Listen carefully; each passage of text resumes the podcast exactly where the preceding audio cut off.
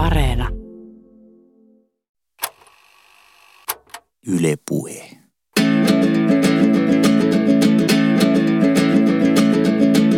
Tommi Liimatta, suuri selkkuteoria.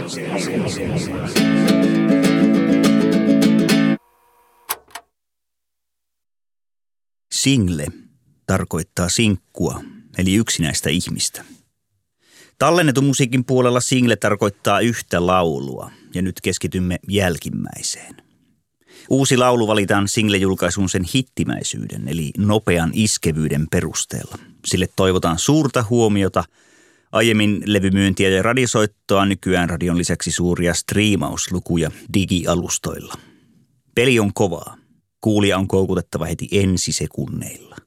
Nykyartisti julkaisee hittityrkkyjä muutaman kuukauden välein ja varsinainen laulukokooma eli albumi ilmestyy vasta ehkä parin vuoden päästä. Fyysisiä singlejä ei enää julkaista, ei varsinkaan CD-singlejä. Indie-puolella vielä harsetaan vinyylisinglejä, joissa on yksi kappale kummallakin levypuolella. Aiemmin single tarkoittikin kahta kappaletta, ei yhtä. A-puoleksi nimetty oli se radiohittiehdokas, se tärkeämpi, ja B-puoli oli se pakollinen, joka pantiin mukaan, jottei seiskatuumaisen toinen poski jäisi tyhjäksi.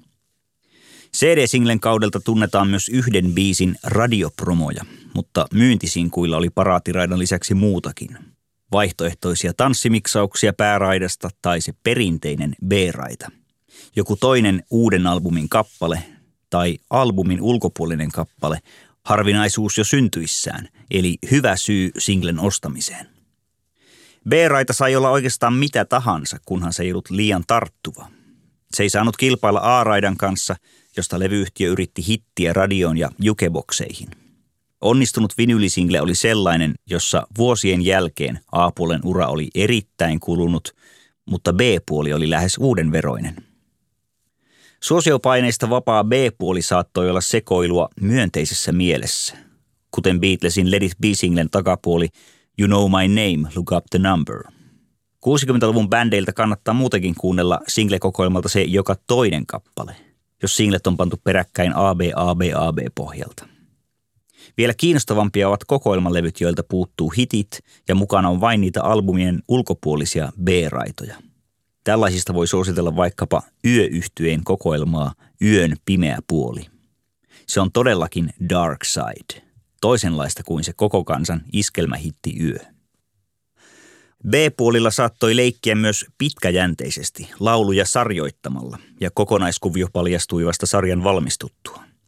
Juise Leskisen alkutuotannosta löytyy hänen ensimmäinen teemateoksensa, siroteltuna huomaamattomiin kuuden ensimmäisen singlen B-puolille. Vasta kun vuonna 1976 julkaistiin kokoelmalevy Singlet 74-76, Tämä hanke paljastui muillekin kuin tarkkakorvaisille.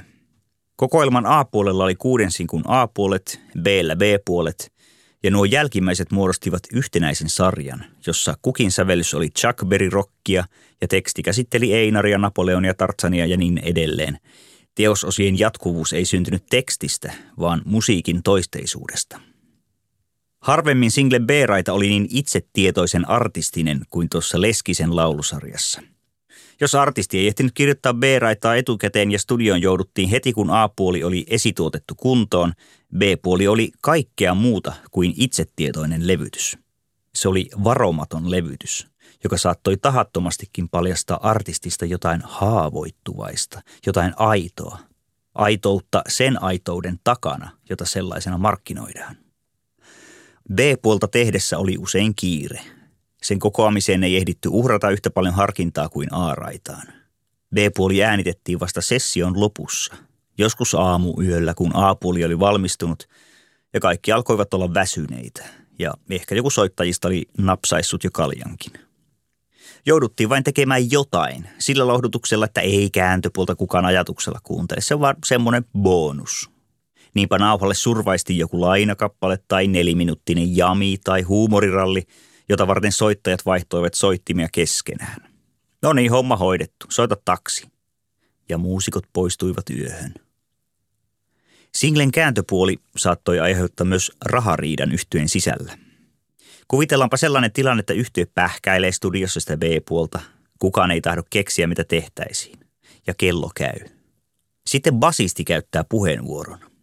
Häntä ei ole tunnettu laulunkirjoittajana. Hän ei ole näiden vuosien aikana koskaan tarinut treeneissä hengentuotettaan soitettavaksi. Mutta nyt aamuyöllä studiossa, kun kaikilla on epätoivo ryömimmässä sisuksiin, basistilla onkin takataskussaan joku laulun tapainen. Mitenkäs tämmöinen? No, paremman puutteessa yhtiö levyttää singlen B-puolelle basistin kappaleen, joka ei tosiaan ole juuri mistään kotoisin. Mutta onpahan jotain ääntä kaiverrettavaksi sille toisellekin vinylipuolelle. Antaa mennä. Ja onneksi etiketissä lukee tekijän nimi, ettei sinku ostaja luule, että B-raitakin on itse pääneron käsialaa. Äänitystilanteessa basistille vinoille, että olepa nyt sitten tyytyväinen kuin älppärille, teko sillä ei ole mitään asiaa. Mutta miten käy? Singlen A-puolesta tulee suuri myyntimenestys, juuri niin kuin tarkoitettiinkin. Ja basistin B-puoli myydään tietysti siinä samassa. Ja hitin siivellä basisti saa itselleen huomattavat levymyyntitulot. Aivan riippumatta siitä, kuunteleeko hänen kappalettaan kukaan koskaan. Tämän tajuttuaan kateudesta pihisevät yhtyetoverit eivät varmasti anna basistille vastaisuudessa levytilaa. Mutta vahinko, eli basistin onni, on jo tapahtunut. Nyttemmin fyysinen single on isoilta markkinoilta kadonnut, eivätkä valtavirta-artistit enää julkaise albumien ulkopuolisia irrotteluja. Remiksejä lukuun ottamattaan kokonainen sinkkubonusten kulttuuri lakannut olemasta. Emmekä enää pääse kurkistamaan artistibrändin taakse siitä repeämästä, joka syntyi aamuyön studioväsymyksessä, kun artistin puolustus ja torjunta oli alimmillaan. Musiikki on nyt muuttunut tylsemmäksi, kun studiossa ei enää tule hoppu. Kiirettä ei tule siksi, että kappalet ohjelmoidaan omassa rauhassa kotistudioissa tai tuottajien studiossa sellaisissa olosuhteissa, missä jokaista tuntia ei lasketa, eikä niin muodoin laskuteta. Palataanpa vielä tilanteeseen, jossa artisti on aamuyöllä poistunut huojentuneena studion ulkopuolella odottavaan taksiin. Tyytyväisenä siitä, että single saatiin äänitettyä, myös se etukäteen ahdistanut B-raita, josta ei vielä studiopäivän aamuna ollut mitään hajua. Hyvinhän siitä yhteisvoimin selvittiin, kyllä se kappale asiansa ajoi. Näissä tunnelmissa artisti karautti taksilla yökerhoon, autuaan tietämättömänä siitä, että oli ammentanut bonusraitaan enemmän omaa itseään kuin tarkoittikaan. Missä mielessä nopeasti mietitty ja toteutettu sinkkubonus saattoi siis olla paljastava raita? Siten, että kun kappale oli tehtävä nopeasti, artisti käytti hädissään siihen ne keinot, jotka olivat heti käytettävissä eli ne vahvat ominaispiirteet, joista hän oli tullut tunnetuksi. Täten artisti tuli helposti parodioineeksi itseään. Lopputulos soundasi tunnistettavalta, tutulta, mutta soundin esiintymisympäristö eli kappale oli kuin lyijykynä luonnos. Paljon oli kohdallaan, mutta ei ihan kaikki. Puuttui lopullinen tussipiirto, harkinnan tuoma ryhti ja painokkuus. Nopeasti kirjoitettu sanoitus nouti sävyt tutun tehokkaasta keinovalikoimasta ja ajanpuute jätti tuloksen raakileeksi. Artisti parodioi itseään, tietämättään, eikä sitä vastaanottajakaan pitänyt parodiana. Totesi korkeintaan, että siikun käytöpuolella artisti toistaa itseään. Rock-artistilla itsensä parodiointi on salakavalasti helpompaa ja vaikeammin tunnistettavaa kuin iskelmägenren tai jännitysromaanin parodiointi – koska iskelmä ja dekkari ovat jo valmiiksi parodisia taiteenlajeja.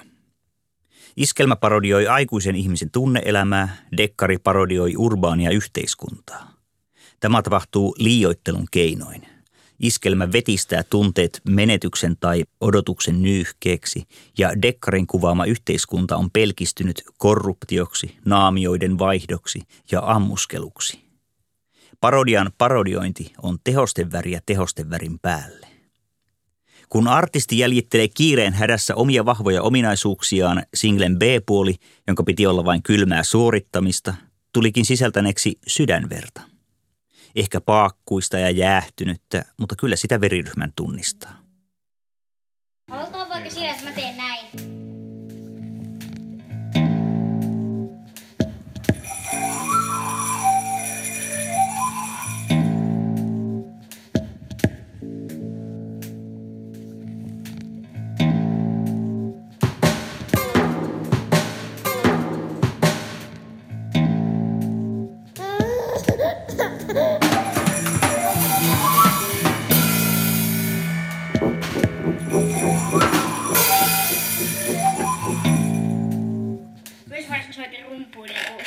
kiinni.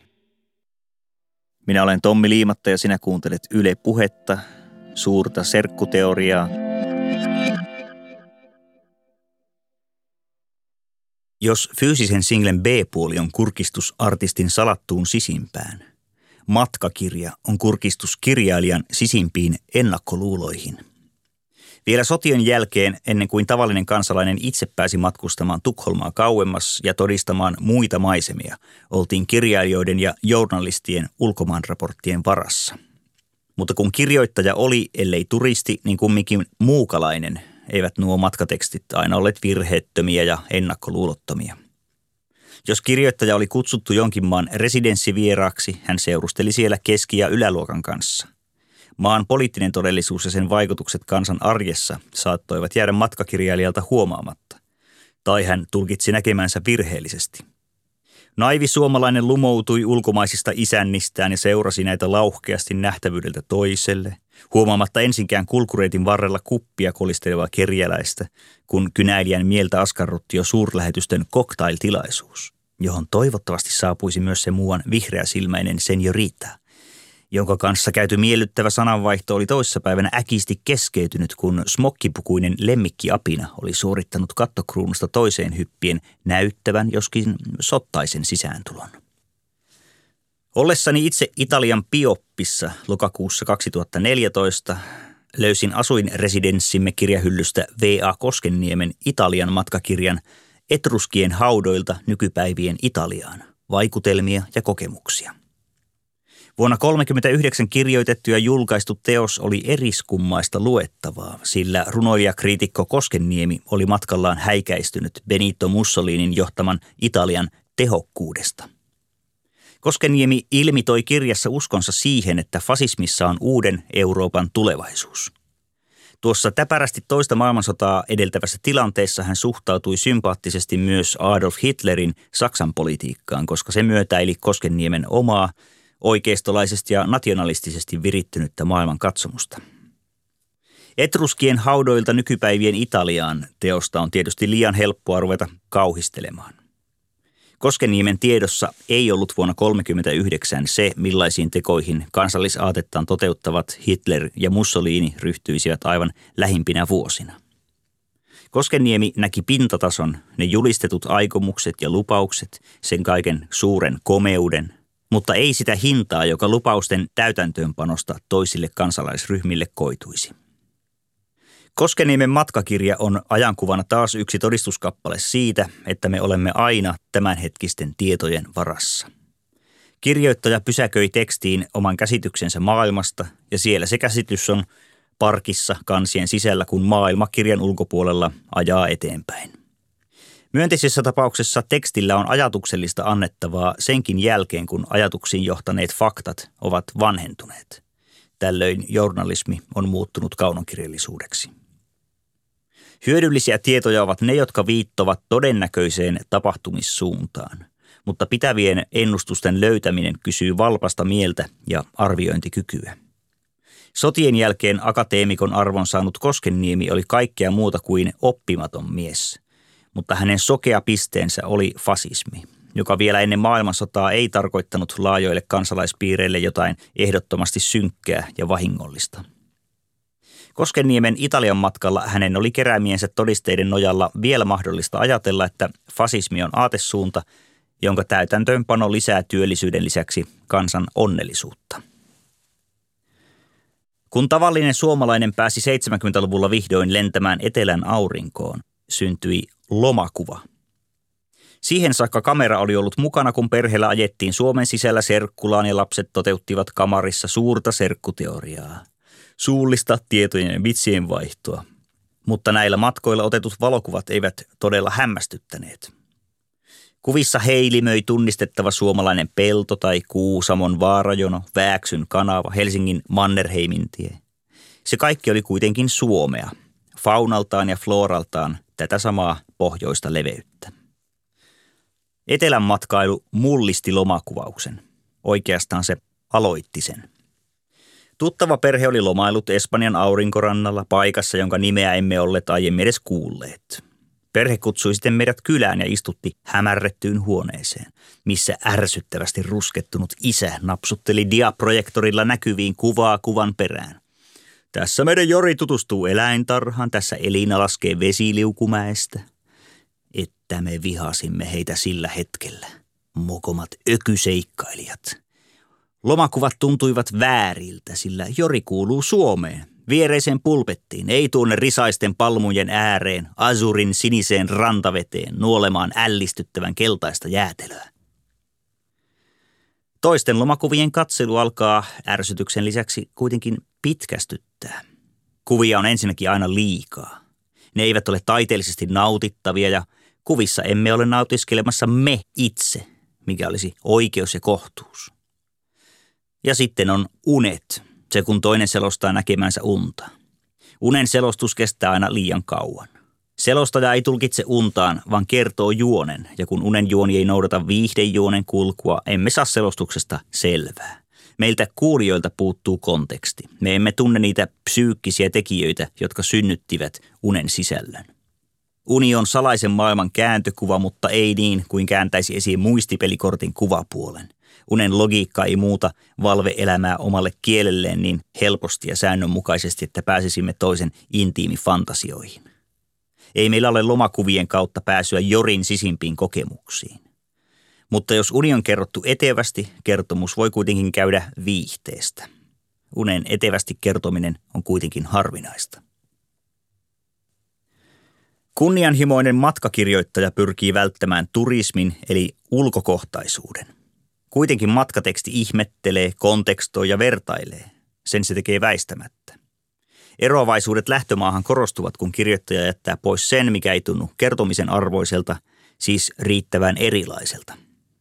Opettavainen kansansatu on riisuttu kaikesta, mikä ei edistä sanomaa, mutta matkakuvaus saa rönsyillä runsauden tuntua, jos kohdemaakin oli kaoottinen. Esseemäisen matkakertomuksen rönsyt ovat aistittavan ympäristön sälärikkauden lisäksi myös pään sisäistä vaeltelua. Ja kun välineenä on myös ajatusten siivet, essee voi päätyä myös fiktion puolelle.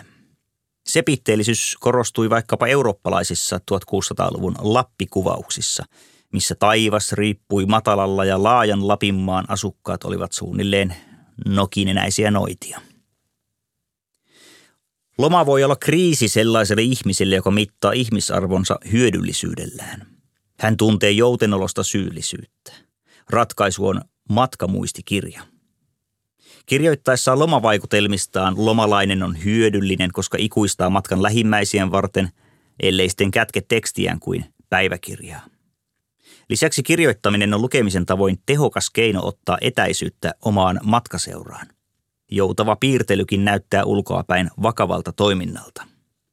Näin muistikirjaaja saa olla rauhassa, ainakin niin kauan kuin kynä liikkuu, ja hänellä itsellään säilyy illuusio tarpeellisesta toiminnasta. Matkustin Etelä-Italian Pioppiin siis syksyllä 2014. Seurueisemme kuului oman perheeni lisäksi tuttava perhe sekä yksin elävä ystävämme. Koska tunnen itsekin joutenolosta syyllisyyttä, pidin Italiassa matkapäiväkirjaa ja kirjoitin myöhemmin Pioppi-nimisen laulun. Juuri siksi, että muistiinpanot eivät jäisi käyttämättä, eikä matka olisi vain yksi hedelmätön ajanjakso. Julkaistu laulu on sentään jotain konkreettista. Avoin kirje tuntemattomalle vastaanottajalle. Seikkailu alkoi Rooman lentokentällä, kun menimme vuokraamoon noutamaan varaamaamme autoa. Se oli Fiat, kuinkas muutenkaan. Mutta koska emme ottaneet vuokra-autolle lisävakuutusta, käyttöömme annettiin harvinaisuus. Fiat, jossa oli vain kolme naarmua. Näiden naarmujen sijainti oli kirjattu auton papereihin. Tämä oli puhdasta kiusantekoa, syynä se, ettei me ottaneet vakuutusta, sillä kun naarmuja oli vain kolme, kaikki uudet naarmut olisi laskettavissa ja lisättäisiin vuokrasummaan. Aavistimme pahaa sillä Italian liikenne on kauniisti sanottuna temperamenttista. Naarmuton auto on Napolissa yhtä suuri harvinaisuus kuin 15-vuotias neitsyt eristäytyneessä puritaaniyhteisössä. Vaikka ajaisimme Roomasta Pioppiin miten varovaisesti hyvänsä, joku sillä liikenteessä saattaisi raapaista ajokkiamme. Sillä kuten matkan varrelle osuneessa Napolissa tosiaan tulimme huomaamaan, Joku vain töytäisee edellä ajavaa, eikä kumpikaan pidä sitä yhtään minään. Rooman liikennehässäkän jälkeen alkoi pitkä ajo siellä jossain oikealla puolella Tyrhenan meri ja vähitellen laskeva aurinko. Ennen vuoritunnelia maksoimme tietulimaksun ajakaistan automaattiin. Kun tie nousi Apenniinien rinteille, meni tuskin yhtä tiukkaa mutkaa ilman, että sen varteen oli pystytetty pieni muistomerkki liikenneonnettomuuden uhrille. Yleensä se oli muovilla päällystetty valokuva, jonka ohessa oli tekstiä. Residenssimme Pioppissa käsitti kaksi valkorapattua rakennusta, jonka huoneissa oli kivilattalattiat. Tontin portti oli lukittava yöksi, jotta villisijat eivät pääse sisään. Sijat huusivat ylärinteessä, kun aurinko oli humahtanut mereen ja nostattanut meren ylle pimeyden, jota pilkkoi Palinuuron niemen kärjessä välkkyvä majakka. Sinne oli Linnuntietä 18 ja maantietä 60 kilometriä. Sisiliskoja kiipeili talon sisä- ja ulkoseinillä, mutta niiden kielet olivat liian hitaita tahmean limoncello-liköörin huumannuttamille kärpäsille. Kuumat popcornin jyvät polttivat bioetepussiin reikiä ja ropisivat ämpärin pohjalle kuin veikkauksen voittonumerot. Ainut automalli Pioppissa oli Fiat Panda, tuo 80-luvun kottero, jota käytettiin tuolla myös pakettiautona. Takapenkki irti ja aamun tuoreet kalat mahtuivat taakse.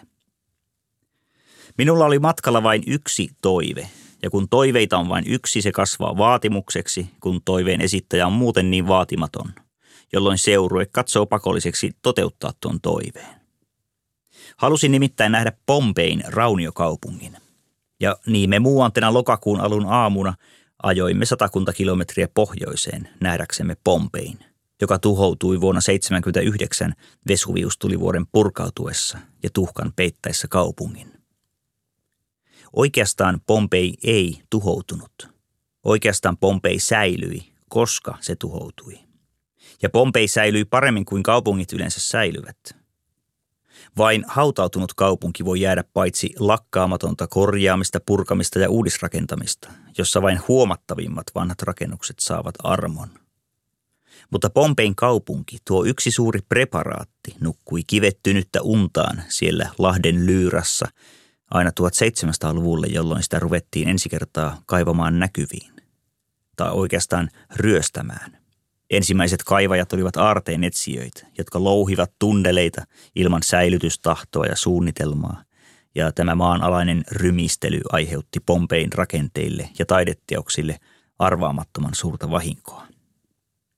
Alkuvaiheen ronskiotteisen innostuksen jälkeen Pompein kaivauksissa ei käytetty liian isoa lapiota – vaan teelusikka ja pullasuti sai riittää pitkälle. Enää ei sallittu sitä, että rikkauksia haalittaisiin omaan taskuun, vaan kaivuutyötä valvottiin valtionalaisissa arkeologiryhmissä. Vieläkin on kaivamatta esiin noin kolmannes Pompein otaksutusta rakennuskannasta. Osin rahoituksen puutteen vuoksi ja osin siksi, että myös tulevaisuuden arkeologeilla olisi tutkittavaa. Siellä ne rakenteet säilyvät maannoksen alla edelleenkin kuin rukoilija Sirkka Meripihkassa – loitolla turistien käpälöinniltä. Säilyvät, ellei maan muuttuva happamuus tai muu syy ala aiheuttaa tuhoa.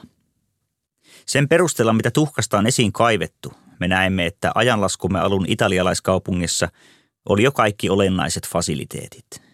Vesi juoksi hanasta, orja lähetti toi ruokaa ja tiedonantoja, bordellin kivipedillä odotti maksullinen seura – Seinillä oli etevää kuvataidetta, amfiteatterissa pyöri hupainen seuranäytelmä, viini ja öljy säilöttiin amforaan. Kuuma kylpy oli poikaa ja vanuttamossa valmistettiin vaatevillaa. Ihminen oli kätevä, älykäs ja mielikuvituksekas. Valitettavasti niinkin kuvittelu vilkas, että tulivuoren purkausta edeltäneitä maanjäristyksiä pidettiin vuoren alle hautautuneiden jättiläisten aiheuttamina, eikä ennusmerkkeihin osattu suhtautua – oikealla vakavuudella. Ja sitten taivaalta satoi tuhkaa, kaasua ja hohkakiveä. Kaupunkilaisten elämänmeno jähmettyi, niin kuin joku olisi pannut elokuvan paussille. Ei tosin niin äkisti, että rauhallinen kädenliike jäi pysyvästi kesken. Sillä tulivuoren purkaus kesti kokonaisen vuorokauden. Kyllä sinä ehdittiin säntäillä kauhun vallassa ympäriinsä. Nytkö ne jättiläiset nousivat maanalta meidän pahat tekomme kostamaan? Eikä se kaikki ole vieläkään ohi. Nimittäin kun käyskelin pitkin Pompein kapeita nupukivikatuja, Italian kauniin lokakuun aivan leppeäkin tuulenpiri lennätti silmiin ja kurkkuuni, mitä hienointa tuhkan sekaista hiekkaa. Kun seisoin Pompein amfiteatterin ruohottuneella aukealla, näin parikymppisen miehen, jolla oli yllään Dark Side of the Moon teepaita. Mietin, olisiko mahdollista, että tuo nuori mies ei tiennyt Pink Floydin soittaneen juuri tällä aukiolla, lähes päivälleen 43 vuotta aiemmin, mistä on todisteena Live at Pompei konserttielokuva. Jospa tuo mies tuli turistina Pompeihin muuten vain ja tunsi Pink Floydilta vain ne hittilevyt. Tai ehkä ei edes niitä. Jospa äiti olikin ostanut pojalleen Darkside-paidan henkkamaukasta, kun se prismakuvio näytti kivalta. On sekin mahdollista. Seisoin suunnilleen niillä kohdin, missä Nick Masonin rummut olivat sijainneet lokakuun alussa 71. Ja nytkin oli lokakuun alku. Auringon värilämpötila oli täsmälleen sama. Laivat Pompei-elokuvassa ei ole lainkaan yleisöä. Pink Floyd soittaa kuvausryhmälle muuten autiossa amfiteatterissa. On kuin he olisivat maailman viimeiset ihmiset – Musiikkielokuvasta ei lainkaan välity se, että vain parisadan metrin päässä kuvauspaikasta moderni Pompei eli ja hengitti, tööttäili, huuteli, suutahteli ja rakasti.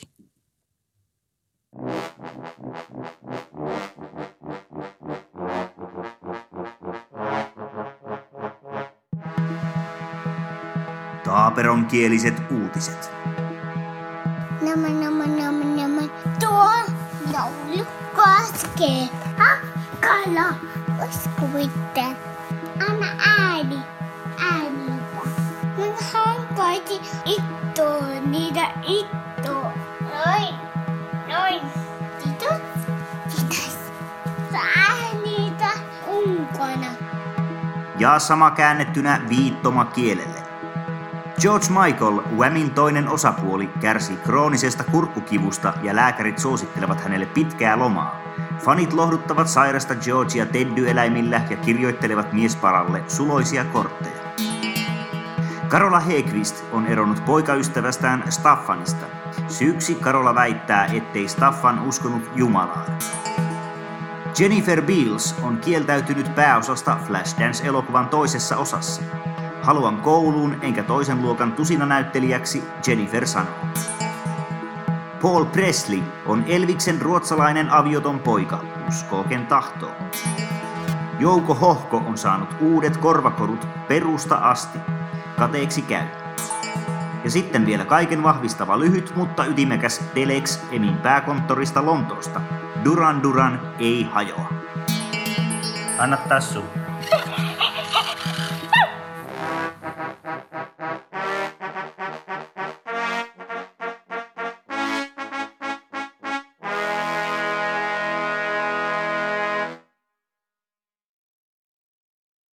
Puolitoista vuotta ennen Pioppia, maaliskuussa 2013, istuin lentokoneessa matkalla New Yorkiin. Viereeni oli istutettu aivokirurgi, joka oli saanut Finnaarin kultakortin ensimmäisten joukossa. Hän tapasi kuunnella metallimusiikkia suorittaessaan potilailleen vaativia kallonpohjaleikkauksia. Hän oli matkalla Yhdysvaltoihin kansainväliseen kirurgien konferenssiin. Toivottavasti hän luennoi siellä metallimusiikin hermoja rauhoittavasta vaikutuksesta kirurgisten operaatioiden yhteydessä. John F. Kennedyn lentokentällä syntyi jonoa, kun vessa oli tulvinut ja lattiaa kuivattiin. Harmaapukuinen lentokentän manager tuli kädet levällään ja avainkortti kaulassaan kiittämään odottajia kärsivällisyydestä. Kaikki tarvitsevat yllätyksiä, neljävuotias poikani sanoi, ja oli niin sanoissaan oikeassa. Myös ikävälle yllätykselle on paikkansa. Tällä kertaa matka hikiselle kamojen venttaukselle. Itkulle on paikkansa, vaikka siitä tulee märkää naamalle. Olen kuitenkin sitä mieltä, että kun oikein ruvetaan legoilla rakentelemaan, siinä on lapset vain tiellä. Hotellihuoneessa Manhattanin Madison Avenuella oli pari sänky ympärinsä koteloitu, jotta sängyn alle ei voisi työntää matkalaukkua, jonka saumoissa sitten torakka kulkisi Suomeen. Näin siivoja myös välttyi imuroimasta sängyn alta. Mutta kun jätin New York Timesin sunnuntain numeron levälleen lattialle, siivoja poimisen mukaansa. Se oli sääli, sillä paksussa lehdessä oli lukemista monelle päivälle. Kaikki ne liitteineen sivuja oli 380. Sunnuntai-numeron Suomessa myyty kansainvälinen editio oli tuntuvasti laihempi, mutta tyyliin pääsi sitäkin kautta tutustumaan. Sujuvasta kerronnasta aisti ison taustatyön ja huolellisen editoinnin, silloinkin kun teksti keveni lukijaa imartelevaksi rupatteluksi. Demokraattismielistä New York Timesia ei tehdä ihan muutaman hepun voimin, eikä sen talous sitä mureni, jos Tiffany peruu avausaukeaman mainoksensa, vaikka tietysti lehden levikki on laskenut printin parhaista vuosista. Valmistin hotellihuoneen vedenkeittimellä pussipuuron pahvimukiin ja päätin ruveta Suomessa Porridge to go-yrittäjäksi. Puuromuki euron, lisämausteet 40 senttiä. Olisi kannattanut ruveta, sillä vuonna 2013 ei Suomessa vielä myyty mukaan otettavaa puuroa. Nyt saattaisin olla markkinajohtaja, Suomen ellen koko Fennoskandian katupuurokuningas. Seuraavaksi valmistin pikakahvin – mutta siihen ei tarjolla ollut ainuttakaan rehellistä sokeripussia. Sen sijaan oli kolmenlaista makeutusta. Equal Zero Calorie Sweetener sisälsi dextroosia eli glukoosia, maltodextriiniä ja aspartaamia. Splenda No Calorie Sweetener sisälsi edellisten lisäksi sukraloosia. Sweeten Low Zero Calorie Sweetenerissa oli vesiliukoista sakariinia happomuodossaan sakariini, kun ei liukene veteen. Ja lisäksi viinikiveä sekä paakkuntumisen estoaineena kalsiumsilikaattia. Ymmärsin vain puolet, mutta sekin oli tarpeeksi uskomatonta. Ja arvelin saavani hyvinkin pian valkoisen jauhon yliannostuksen. Aspartaamisen pikakahvin jälkeen laskeuduin kapeat portaat hotellin aulaan ja ulos Madison Avenuelle, missä sytytin savukkeen. Ohitseni kulki kaksi poikaa. Toinen huomasi minut ja kysyi, Hey bro, can I bum a cig? Vastasin, että tämä oli ainoa savukkeeni. This is my only one. Poika matki äreästi ja jatkoi matkaansa. Kadun kulmassa haisi hattara ja pakokaasu. Kun Manhattanilla on lunta, kone kolaa etelä-pohjoissuuntaiset avenuet ja itätuuli pyyhkii streetit, mutta nyt lumi oli sulanut lätäköiksi. Perheeni tuli ulos ja lähdimme liikkeelle. Kuljin pääpainuksissa, koska en halunnut taksia. Toisin kuin Suomessa, Manhattanin taksikuskeilla oli yliherkkä silmäkulma, kuin kärpäsellä. He pysäyttivät välittömästi kohdalle, vaikka nostin käteni vain korjatakseni silmälasien asentoa. Taksikuskit puhuivat vielä huonompaa Amerikkaa kuin minä. Ostin katukojun viisi teepaitaa kympillä tarjouksesta Ai Sydän NY teepaitoja, jotka oli valmistettu Bangladeshissa. Aikaero kivisti päätä ja ostin amerikaanokahvin. Amerikaano on aina pettymys. Siinä maistuu yläpää eli närästys ja alapää eli kofeiinin potku, mutta keskialueen täyteläisyys puuttuu. Tuo suomalaisille rakas arabikan ja robustan vaaleapahtoinen miksaus. Luin otsikon puolikkaan katuun takertuneesta lehden sivusta. Otsikko julisti, se oli sellainen lehti. Paperikassi sätki tuulessa kuin näkyvä sähkö. Tuuli, mutta ei satanut. Kun sataa, sen huomaa ensin siitä, että lätäkkö särkyy. Tuuli rullasi lätäkön pintaa ja hulmautti otsatukkaa. Kivitalon seinässä seisoi lyhyiden lipputankojen rivi. Joka tangossa oli Yhdysvaltain lippu, ja joka lipussa oli puolikuun muotoisia viiltoja. Viillot oli leikattu tuulta varten – jotta lippu ei pullistuisi ja paukkuisi, vaan tuuli pääsisi livahtamaan läpi. Viilto helpotti tuulen painetta lippukankassa, niin kuin tulehduspesäkkeen puhkaisu vapauttaa mädän. Lipun viillot oli asemoitu virtausmekaniikan mukaan, koska lipun hulmuaminen on epälineaarista aaltoilua. Siitä puuttuu ranta-aallolle ominainen toistuvuus. Pitkässä lipussa kitkakerroin on pienempi kuin lyhyessä lipussa ja lepatus heikossa tuulessa leveä ja varmaa, jopa jaksollisen oloista. Mutta kun tuulen nopeus kasvaa kasvamistaan, pitkäänkin lippuun ilmestyy viimein särmiä, jotka muuttavat jaksollisen lepatuksen kaoottiseksi. Arkikokemus lipun liehunnasta ja tai hulmuamisesta on juurikin kaoottisuus. Jatkuva rypistymisen ja osittaisen oikenemisen rytmitön vuorottelu ja ei hän tyynellä säällä lippuja edes paljon merkille. Siksi vain tuulisena aamuna tulee katsoneeksi kalenterista, että mikäs liputuspäivä tänään oikein on.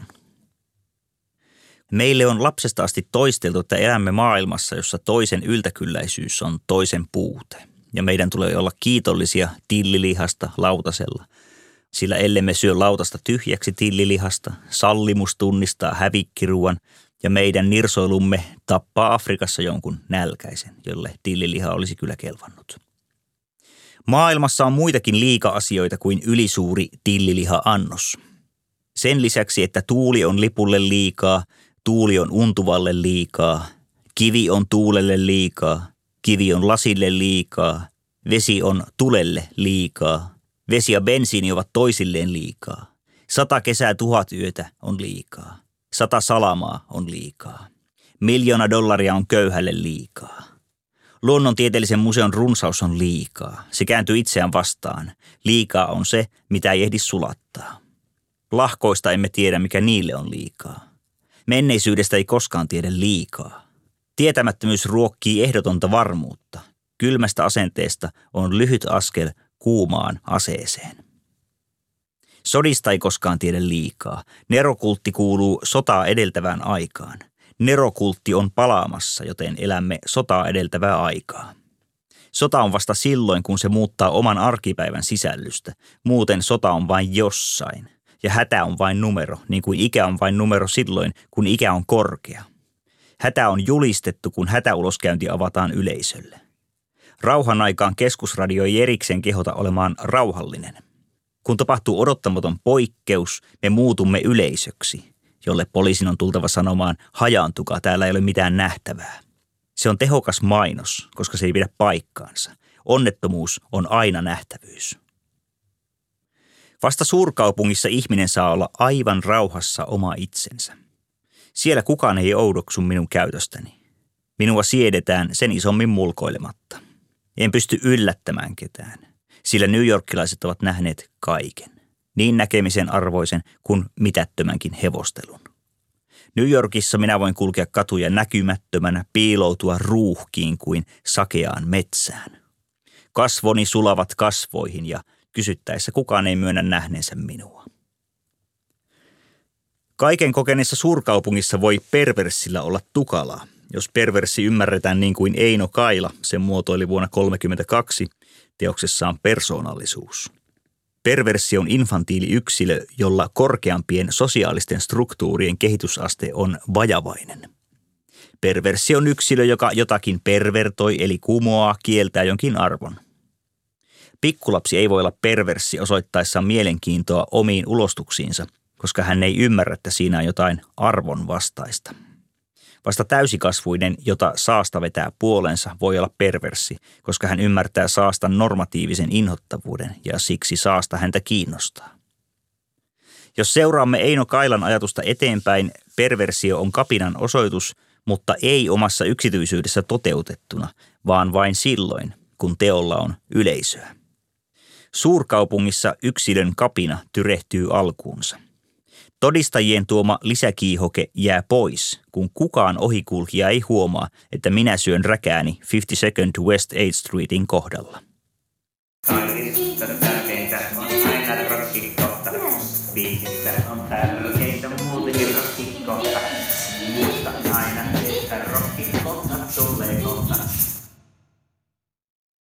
Minä olen Tommi Liimatta – ja sinä kuuntelet suurta serkkuteoriaa Yle puheella. Perverssi tarvitsee yleisön osoittaakseen kapinaa. Poliittinen liike tarvitsee tarinan selventääkseen päämääriään äänestäjille. Tarinallistaminen ei ole uusi ilmiö ja viime vuosina se on markkinointikeinona entisestään yleistynyt. Perheyritys palkkaa tarinamarkkinoinnin ammattilaisen muotoilemaan firman vaiheista sadun – jossa koetut hankaluudet kietoutuvat lempeään puolihämärään. Kansansadussa esiintyy kolme valintatilannetta, yrityssadussa erehdykset ovat johtaneet nykyiseen viisauteen. Kun markkinointisuunnitelma sisältää tietyn kerronnallisen väripaletin, ei esimerkiksi juusto ole tämän käsittelyn jälkeen enää vain muuan kiinteä maitojaloste – Tarinallistettu juusto nousee myönteisesti erilleen toisten samantyyppisten juustojen joukosta. Juuston primäärit ominaisuudet, maku ja säilyvyys voivat niin ollen olla vähemmän tärkeitä syitä ostopäätökseen kuin sekundääriset juustoon myöhemmin liitetyt ominaisuudet, kuten luonnonläheinen valmistusympäristö, yrityksen perhekeskeisyys ja maitoheran erottajan makea virnistys. Kuluttajaan suunnattu mielikuvien kokonaisuus on pitkätehoisempi strategia kuin hinnan alennuksen tapainen toistumattomana kohtaamisena tapahtuva kertakaikkinen vastaantulo. Kuluttaminen on paitsi tarpeen myös tunteen tyydyttämistä.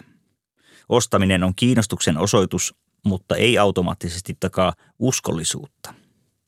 Asiakkaasta käydään lakkaamatonta taistelua, mutta tämä toiminta ei saa vaikuttaa taistelulta, jossa haisee epätoivo.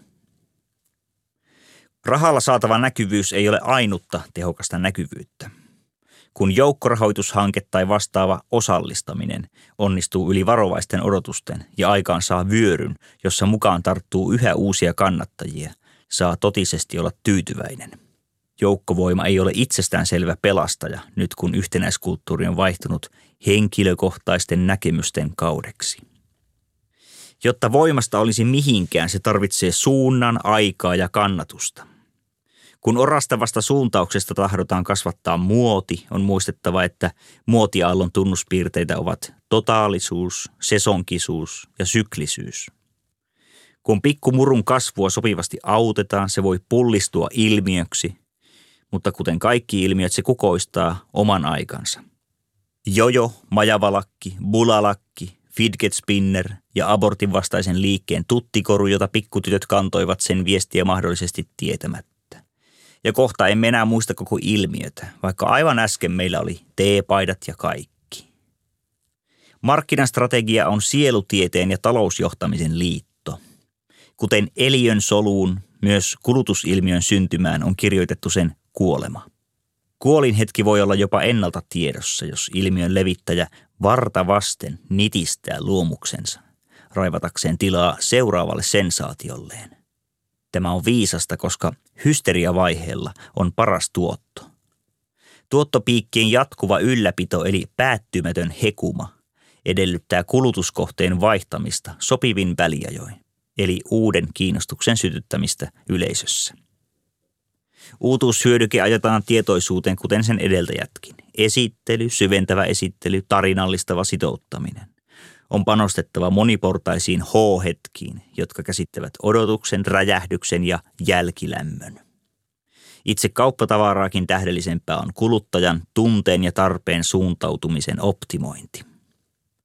Yleisön joukkoistaminen voi edesauttaa sitouttamista, mutta joukkoistaminen ei ole aitoa yhteistyötä, koska yrittäjä on ensisijainen edunsaaja.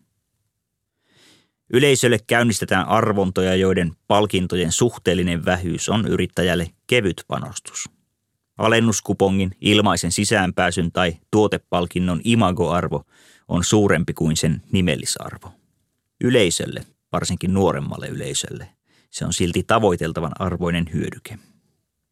Parempi näinkin kuin että vapaaehtoisille feissareille ei tarjottaisi vastineeksi mitään konkreettista. Ei yksinvaltiaskaan pitkälle pääse ilman tukijoukkoja ja kehittynyttä vaarantajua. Diktaattorin ei kannata käynnistää peliä ennen kuin joukkueet ovat ehtineet muodostua. Hänen ei kannata viheltää taukoa, jota hän ei itse pysähtyisi pitämään. Jos hän omii pelivälineen itselleen ja rynnii kyynärpäät esille ja kuittaa saamansa arvostelun sanomalla, että silloinhan sä oot tosi tykätty, kun sulla on miljoona jo pelkästään dislikea. Hän on vain osittain oikeassa.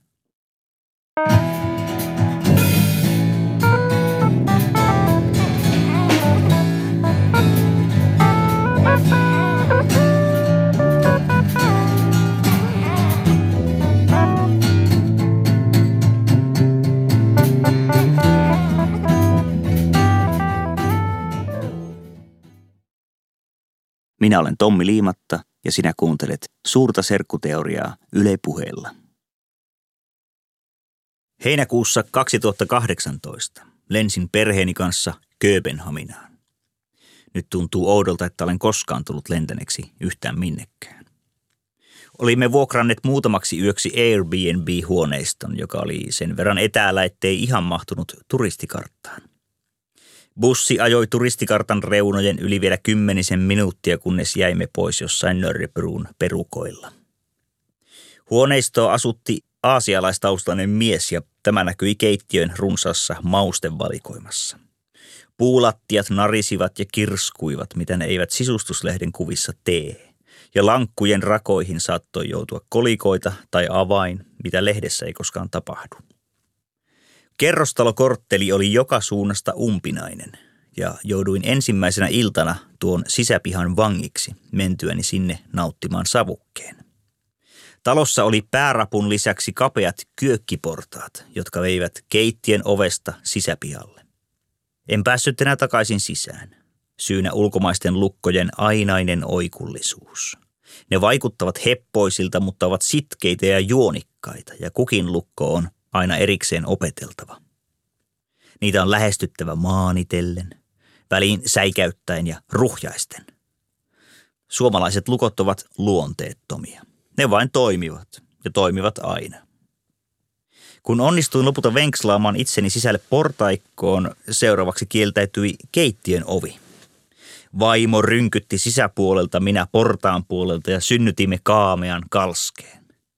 Alhaalla oli tanskankielinen heippalappu, että kutsumattomia vieraita oli päässyt portista sisään ovia rynkyttelemään. Ymmärrän tanskan kieltä pakon edessä. Aikavalo sammui ja pimeä portaikko tuntui laajemmalta kuin valossa. Joskus on päinvastoin. Pimeys tuo seinät lähemmäs ja käsi odottaa koko ajan tapaavansa esteen. Menin alas ja kiersin sisäpihan uudestaan, mutta en löytänyt porttikäytävää, josta pääsisi kadulle. Yksi vaihtoehto oli kiivetä tiilimurin ylitse, mutta siihen en vielä halunnut ruveta. Palasin rappuun ja laskeuduin nyt kellariin. Jätin toisen kenkäni oven väliin, ettei sekin ovi lukittuisi. Hypin yhdellä jalalla pitkin kylmää kivilattia ja etsin pääsyä toiseen rappuun, mutta turhaan. Jos tämä olisi viihteellinen jännityskertomus, kertoisin nähneeni kellarikäytävän puolipimennossa rotan silmät, kultarahan ja luuranko käden. Talon ikä näkyy juuri kellareissa ja vinteillä, missä alkuperäiset rakenteet on jätetty päällystämättä. Tämäkin kellari oli mitä viihdyttävin tiiliholvista, mutta en minä tänne seikkailemaan tullut. Vai tulinko sittenkin? Sisälläni kiemurtelee oma pikku Leo tai Dick Kirrin, joka palaa halusta viskata silakkanuotan salakuljettaja ryökäleiden niskaan. Otin kengän kellarin oven välistä ja kiipesin taas ylös. Rupesin jälleen vääntelemään avainta keittiön lukossa. Olin miltei pettynyt, kun avain tällä kertaa tapasikin lukkopesässä oikeat nypyrät ja pääsin sisälle huoneistoon. Seuraavana aamuna panin keittiön oven lukon ja karmin väliin suikaleen pizzapahvia, eikä ovi enää loksahtanut kiinni. Istuin sisäpihan lastupuristepalkille kauaksi ikkunoista ja nautin aamuauringosta. Avoimesta ikkunasta kuului mikrouunin kilahdus. Toisessa keittiössä jotain pientä ja kovaa raastettiin lyhyin nopein liikkein. Pihalla oli kanakoppi, jonka seinässä luki Atom Woben Free Zone – Etsin lähikaupasta leikkelettä leivän päälle. Mild salami oli vain 80 grammainen. Niin pieni pakkaus on suunniteltu yksin eläville, joita suurkaupungissa on paljon, koska kumppanitarjonta on liiankin runsasta. Päinvastoin kuin maaseudulla, missä sielläkin on paljon sinkkuja. Mutta maaseudun kumppanittomia ei kutsuta sinkuiksi, vaan yksinäisiksi. Joskus yksinäinen tuntee olemassa sinkun B-puoli, joka on saanut elämältä nurjan puolen. Pesin aamiaisastiat sienellä, koska Tanskassa ei näemmä tunneta tiskiharjaa. Vesi lirisi hanasta ohuina harvoina lankoina. Rapsutin hanan kärjestä veitsellä kalkkeutumat pois ja Johan vesi taas pääsi syöksymään. Vessassakin oli omat ongelmansa. Lavuarin laskuputki kasteli lattian.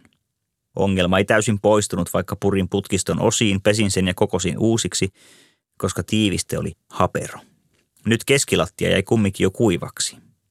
Aiempi Airbnb-yöpyjä oli neuvonut käyttämään tuossa vessassa tossuja, jotta sukat eivät kastuisi.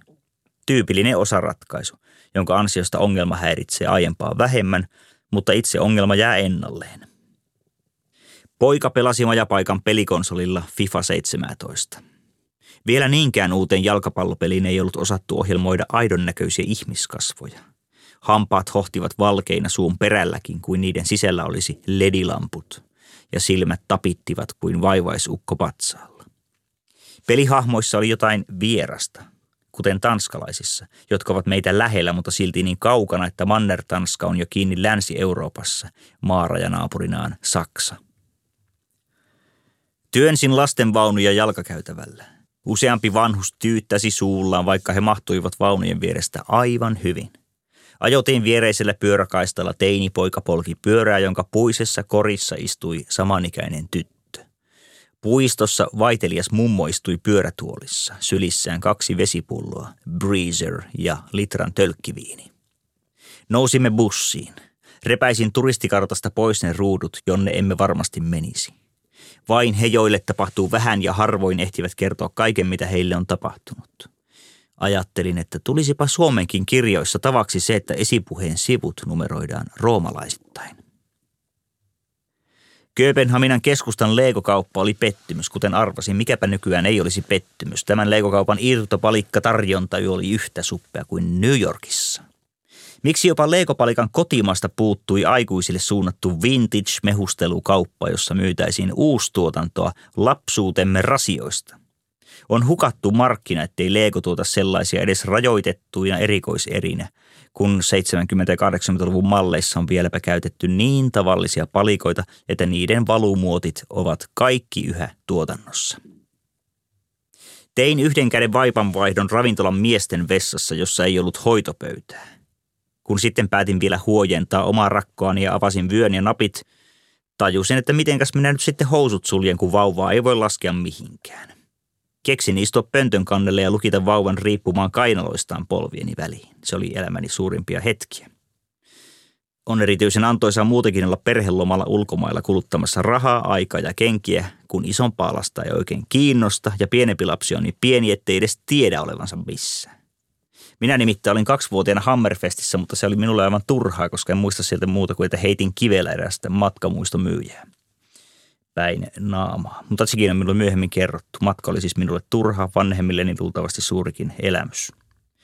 Mutta nyt olemme Kööpenhaminassa ja yhtäkkiä tuo poikani kiinnostuikin jostain. Hän halusi nähdä Ripley's Believe or Not museon. Paikka oli sokkeloinen, kulunut, pölyinen ja suunnattoman masentava. Ripley's museo esitteli groteskeja ihmiskohtaloita ympäri maailman ja varsinkin kehittyvistä maista ja tirkistelyssä haisi ehta siirtomaa herran ylimielisyys. Näimme yhä uusia vitriinejä ja kidutusvälineitä. Julmuudessahan ihminen on aina ollut kekseliäs. Näimme Ecuadorin javaro-intiaanien kutistamia päitä, kuvat maailman pisimmästä miehestä, lihavimmasta miehestä ja parrakkaimmasta naisesta. Tai ainakin hyvin parrakkaasta. Kuva tummaihoisesta miehestä, jonka huulien sisään mahtuu kolme golfpalloa – oli tuttu Rolling Stonesin Exile on Main Streetin kansikollaasista. Amatööriantropologi Robert Ripleyn löydökset olivat ikäviä ja rumia ja niiden esillepano silkkaa sydämettömyyttä. Kauneutta se mies ei etsinyt, ei ainakaan sellaista esitellyt. Hän tunsi perusterveen ylemmyyttä ja lietsoi pahan suopaa irvistelyä. Ripley vetosi ihmisen päivittelyn haluun, että tuollainenkin luonnonoikku on maan pinnalla joskus tepastanut. Ripley oli irvokkuuksien matkakirjailija.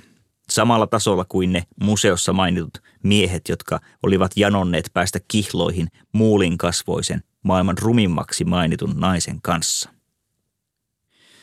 Ripley's museo masensi mieleni niin, etten halunnut enää nähdä Kristianian vapaakaupunkia. En halunnut tirkistellä eläviä ihmiskohtaloita, jotka olivat tavoitelleet kerran vapautta ja langenneet vankeuteen. En välittänyt nähdä laahustavia Dobermanneja, huumeiden myyntipöytiä ja varjomaisia käyttäjiä. Menin haikeaksi jo sen kuuluisan merenneitopatsaan ilmeestä, raukka kun oli varastettukin kahdesti, ja palautettu taas kivelleen, jonka vankina sen oli määrä kököttää. Olin muserruksissa vielä Magazine du Nordin leluosastolla. Vaimoni mukaan Kööpenhamina oli talvella kauniimpi. Kesällä sen peitti turistiroska – ja asiakaspalvelijat olivat tympeitä. Jonnekin olivat kuulemma kadonneet myös paksuhiuksiset pitkäsääret ja kuukasvoiset uudenselaiset. Heidän tilallaan oli valtavan kokoisia saksalaisia. Ahdoin lasten vaunut kahden yhteisselfietä kuvaavan japanittaren välistä. Vain päästäkseni sanomaan naisille, unskyld, unskyld. Onko vasta tämä nuoriso se todellinen me generation, ajattelin. Ja kaikki nuo edelliset narsistisiksi moititut nuorisopolvet olivat vain harjoitusta tälle digiajalle, jossa omakuvia otetaan enemmän kuin koskaan ja niiden lisäksi parannellaan.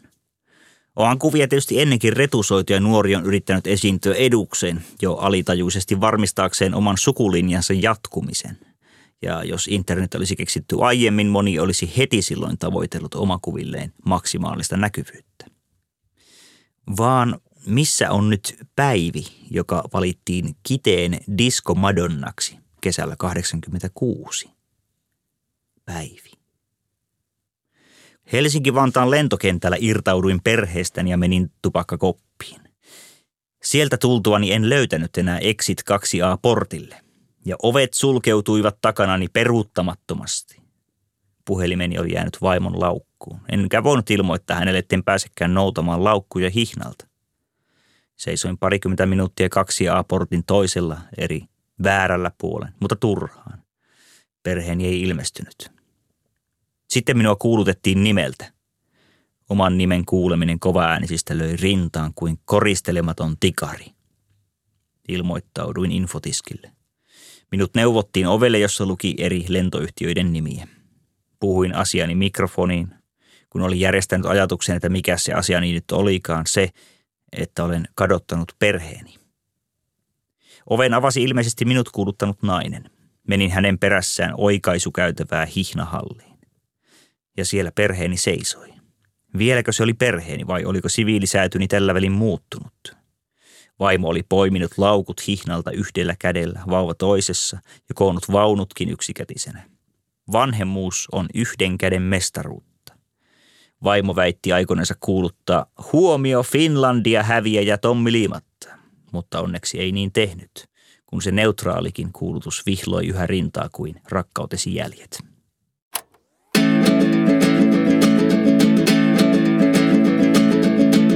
Tommi Liimatta, suuri serkkuteoria.